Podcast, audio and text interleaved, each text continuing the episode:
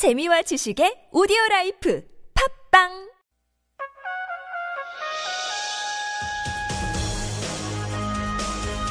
열린 아침 김만흠입니다. 2부 시작합니다. 라디오 시사 프로그램 유일의 현역 중진 여야 정치 talk. 나라는 태평하고 국민은 편안한 국태 민안을 위한 정치 talk, 태민 talk 시작합니다. 더불어민주당 안민석, 새누리당 김성태 의원과 얘기 나눠봅니다. 두 분 나와 계시죠? 네, 안녕하세요. 예, 안녕하세요. 입니다. 예, 네. 김성태입니다. 예, 정세균 국회의장이 이제 개헌론 꺼내들면서 개헌론이 아주 뜨겁게 달아오르고 있는데요. 국회의장을 보좌하는 우윤근 신임 사무총장도 이제 개헌에 적극하지 하고 있는 상황인데 그동안에 박근혜 대통령 개헌에 대해 이제 아주 반대해 왔는 쪽이었는데 어제는 보니까 정정섭 의원 박근혜 대통령의 입장을 아주 본인의 과거의 학자적인 소신하고 상관없이 계속 따라왔던 정종택, 아, 정정섭 의원이 어, 개헌의 필요성까지 인정하고 있는 상황인데 김성태 의원님, 예, 예. 어, 개헌 적극적으로 진행될 걸로 보십니까? 어, 지금 대한민국의 시대적인 상황이 어, 개헌을 필요로 할 시기라고 저는 개인적으로 보고 있습니다. 예. 그렇기 때문에 뭐 대통령 때문에 개헌 논의를 우리 국회가 뭐 이렇게 인식해질 필요는 없다고 봅니다. 예. 뭐 대통령께서도 지금 이 시대적인 상황에 대해서 엄중하게 고민하고 계실 것이고 특히 아, 저희 새누리당 입장에서도 이 개헌 논의는 어, 할 거면은 어, 한시라도 빨리 논의의 장을 만들어서 뭐 시작하는 게 저는 바람직하다고 보고 있습니다. 안민석 의원님 네, 그 공감하십니까? 국회의원들이 5년 단임제 바꾸자는 의견은 여야 모두가 동의하거든요. 예. 예, 그런데 어, 그리고 이제 대통령께서도 지난 대선 그 일종의 공약으로 4년 중임제 검토하겠다고 말씀하셨고요. 그때는 어쩔 수 없이 하셨던 것 같은데요. 그런데 지금은 이제 안 되는 이유는 뭘까? 예. 대통령이 반대하시기 때문이거든요. 예. 대통령께서만 공약을 지키겠다고 하시면은 저는 개헌이 가능하다고 볼 거고요. 예.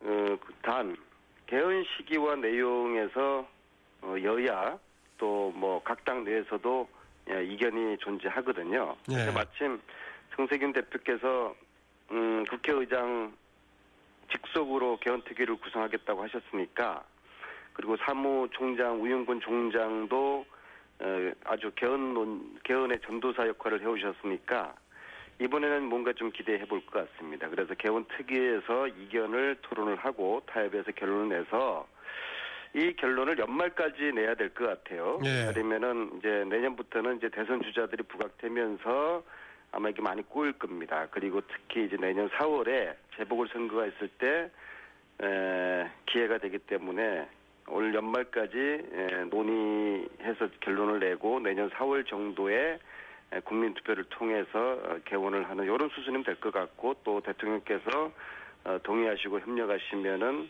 음, 역사적인 어, 개헌 어, 현지 현재 헌법인 87년 민주화 결실 탄, 탄생한 이 헌법이 에, 개헌될 수 있을 거라고 보고 있습니다. 김성태 의원님 예, 예. 개헌 관련해서 제가 이 질문을 안 드릴 수가 없는데요. 예, 예. 2014년 10월 아시죠? 예, 예. 2014년 10월에 상하이 발언 아시죠? 예.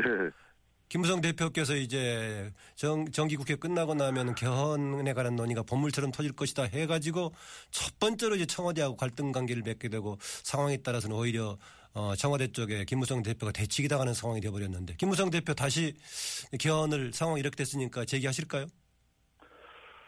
이제 김무성 전 당대표께서는 개헌의 필요성에 대해서는 어, 이미 오래전부터 어, 깊은 생각을 가지고 계신 분입니다. 예. 그렇기 때문에 이제 국회 차원에서 개헌 논의가 본격화될 시대적인 상황이 됐다면은 어, 김무성 전 당 대표도 이 개헌 논의의 장에 이제 뛰어들지 않겠습니까? 예. 어, 또 이 개헌 진 논의는 이 헌법은 시대를 투영하는 그런 거울이죠. 그런 역사가 바뀌고 또 시대의 요구가 바뀌면은 헌법을 그에 바- 맞게 바꿔내는 것도 우리의 의무입니다. 그런 예. 그런 측면에서 우리 새누리당이 뭐 김무선 정 당 대표나 정종석 뭐 우리 전 장관 그러니까 지금 새누리당 의원 뭐 이런 분들의 공감이 있다고 이게 되는 거고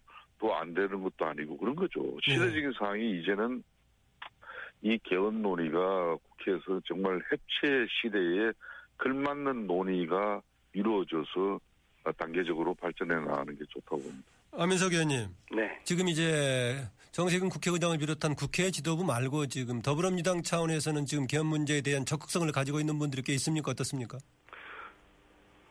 어, 거의 뭐 99% 의원들이 개헌해야 된다고 생각하고 있고요. 예. 그건 뭐 여당도 거의 비슷한 수준이라 봅니다. 그래서 말씀드렸듯이 국회는 이미 어, 개헌 필요성에 대한 분위기가 이미 충분히 숙성된 단계인데요. 예.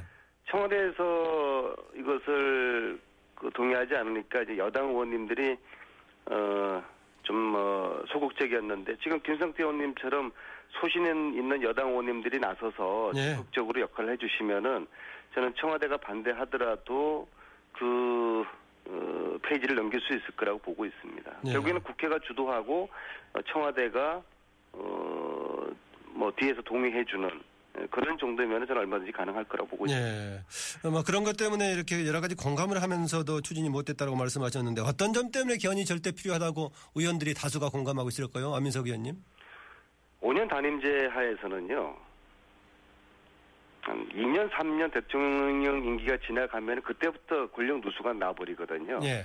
지금 바로 이제 박근혜 대통령을 평가하면은 뭐 다들 동의를 하실 거고요. 예.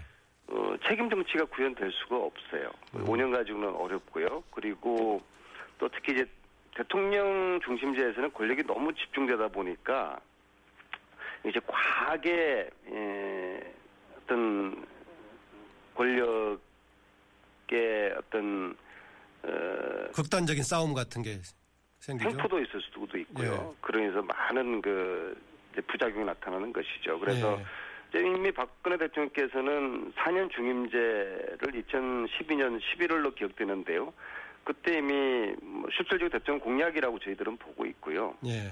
그래서 뭐, 저, 의원 내각제를 하느냐, 아니면 의원 집중제를 하느냐, 그 방식에 대해서 차이가 있고요. 또 이제 시기에 대해서 또 이견이 있어요. 예. 이런 것들은 이제 개헌 특위에서 충분히 다 담아서 논의를 해 나가면 되는 것이죠. 6개월이면 전 충분하다고 봅니다. 왜냐하면 세상 새로운 아이디어나 새로운 제안은 없거든요. 예. 기존에 나와 있는 안들을 가지고 이견을 절충하는 에, 작업만 그치면 되는데 저는 6개월이면 충분하다고 봅니다. 연말이면은 에, 결론 낼 수 있을 거라고 보고 있습니다. 김성태 의원님. 예, 예. 이번에 상임위 구성에서 김성태 의원님 그 유력 상임위원장 후보로 거론이 됐던데 안 맡으셨더라고요.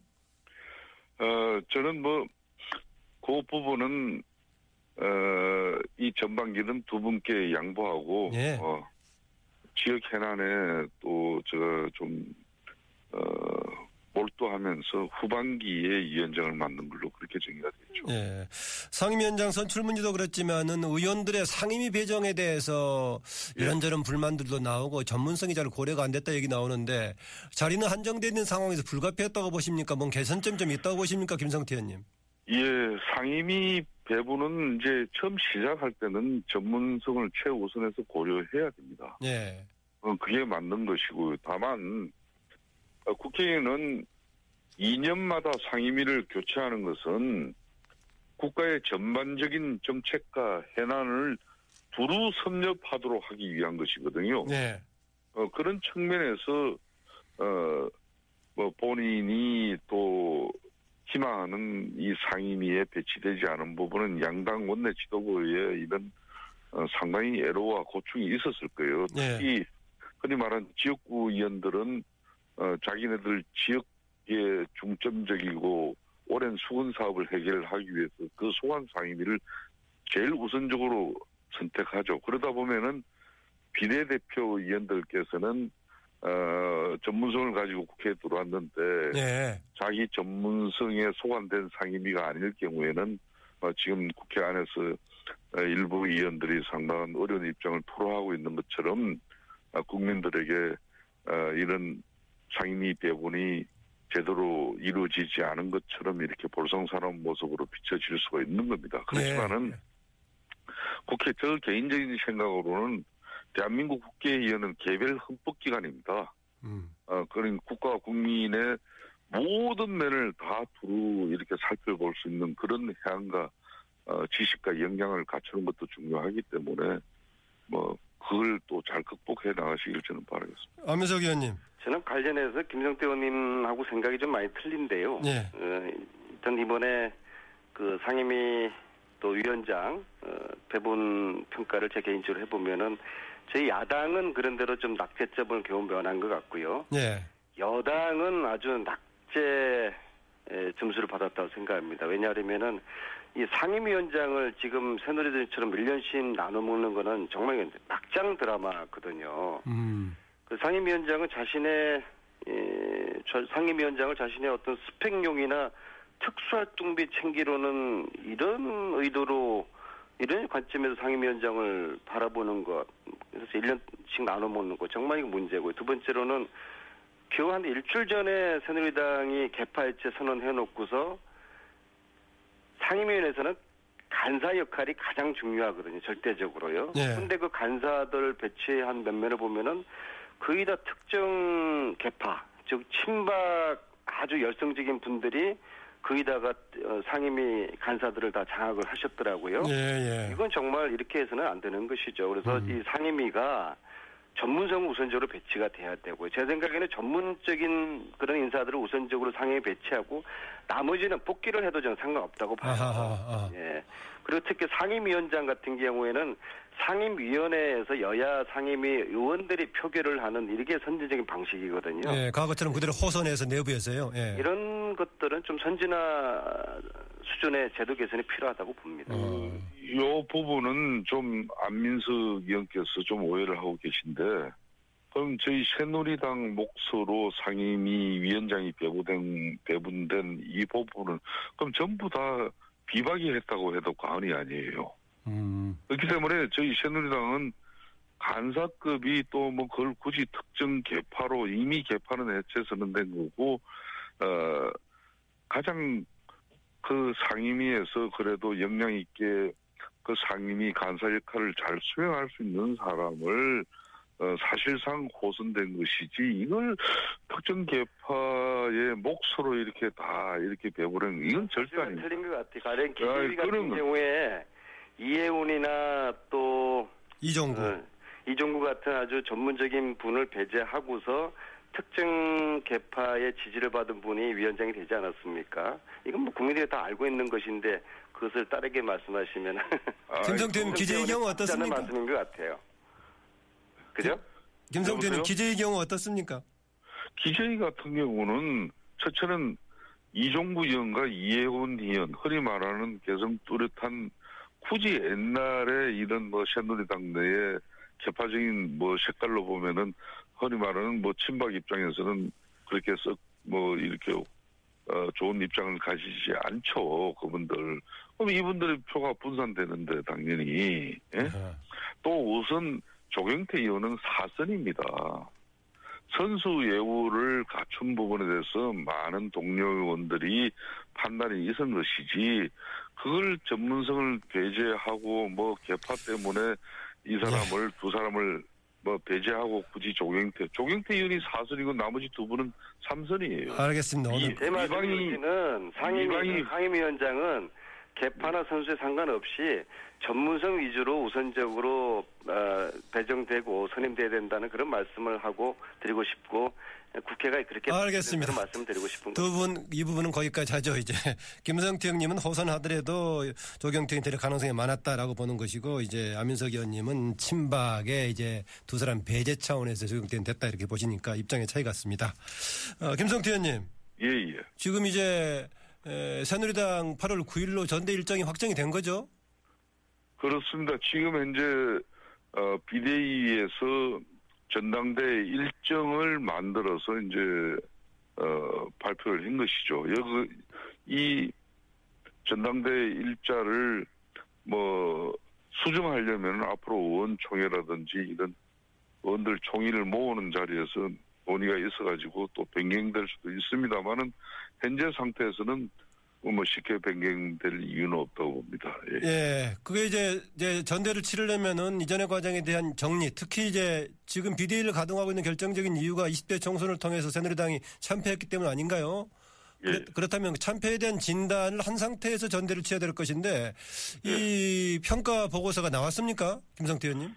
지금 이제 새누리당 그 여의도 연구소에서 지금 현재 4.3 총선 백서를 지금 작업하고 있습니다. 네. 아직까지 나오지는 않았죠. 아 그러면 이제 어. 그 결과에 따라서 책임론도 나올 거 아니겠습니까?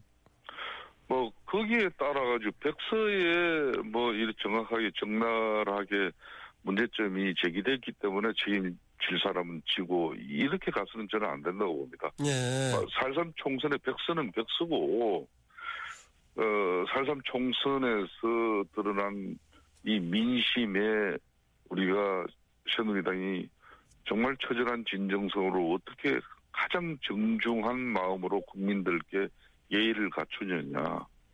이게 지금 우리 새누리당 내부에서 어떤 판단을 할 것이냐. 그게 백서의 내용 아닙니까? 뭐 그 백서 안에 한 상당히 한 부분으로 분명히 자리 잡겠죠. 예. 어, 그렇지만 꼭 백서가 안 나온다고 해서 뭐 그런 국민적 판단을 어, 우리 당이 몰라서는 안 된다는 이야기입니다. 예. 안민석 의원님. 네. 한편으로는 새누리당이 혁신이 잘 돼서 잘 되기를 비롯 어, 바라기도 하고 한편으로는 또 상대적인 경쟁 관계니까 새누리당이 지지부진하면 또 그런 대로 조금 이제 다른 마음도 있을 것 같은데 새누리당 최근 혁신이 전개되는 상황 제 역할 하고 있다고 보십니까? 저는 여당이 잘 되기를 바라, 잘 되기를 바라고 있다. 야당과 선의 경쟁을 하는 것이 한국 정치 발전을 위해서 필요하고요. 그럼 잘 되는 쪽으로 지금 진행이 되고 있는 것 같습니까? 어, 전혀 그렇지 않은 것 같아요. 왜냐하면은 새누리당이 이제 총선 때 심판을 받았고 그래서 이제 음, 말씀들로는 뭐 당명 빼고 모든 거 다 바꾸겠다고 하지 않았습니까? 어떤 분은 당명만 바꾸자 그것도 좋다라고 하던데요. 그런데 자 지난주에 이제 개파 없다고 그런 선언을 이제 하지 않았습니까? 예. 근데 개파 다수 개파의 수장이었던 분이 지금 당권에 나오시는 것 같아요. 그럼 이 개파의 재선이라는 거는 그 특정인을 대표로 만들기 위한 시나리오에 불과했던 거 아닌가 그런 오해를 받게 되겠죠. 예. 예, 그 개파의 수장이 당 대표로 나선다는 것은 아주 노골적인 그 패권주의를 예, 가시화하고 예, 현실화시키겠다는 거죠. 네. 그러지 않았으면 좋겠어요. 그래서 여야 야나 에, 저는 이제 개파 정치의 불합리하고 이 참 문제점을 저는 10년 이상을 봐왔기 때문에 그래도 여당에서도 개파색이 짙은 그런 분들이 나와서 좀 저 여당이 좀 합리적으로 어 그렇게 이끌어지고 그러면 이제 저희 야당도 거기에 영향을 받아서 저희 야당 역시도 특정 개파색이 아닌 예, 그래도 이제 개파를 아우를 수 있는 이제 그런 이미지를 가진 분이 나와서 그래서 이제 여야 모두가 개파 정치를 좀 뛰어넘는 새로운 정치로 나가기를 바라고 그런 면에서 저는 여당이 좀 바람직한 방향으로 이번에 에, 전당대회가 치러지기를 바라고 있습니다. 김성태 의원님. 예, 예. 개파 이제 영어를 쓰지 말자까지 얘기를 했었는데 보니까 어. 최근에 개파색이 상당히 강하게 보이는 분들도 유력 후보군으로 거론이 되고 있더라고요. 당, 당 대표에. 그러니까 오늘 저 안민석 의원께서 뭐 상당히 서두른 상대당에 대한 아주 그 예의 깊은 그런 어 시작을 하시고 내용적으로는 가서는 뭐 거의 뭐 아주 심한 공격을 하고 있는데 아주 괴모한 수법이 이 전통적인 야당의 수법. 전통적인 야당의 수법이다. 가슴이 뭐, 뭐, 뭐 네. 뜨끔하실 겁니다, 김승표 의원님. 제, 제 이야기를 좀 들어보세요.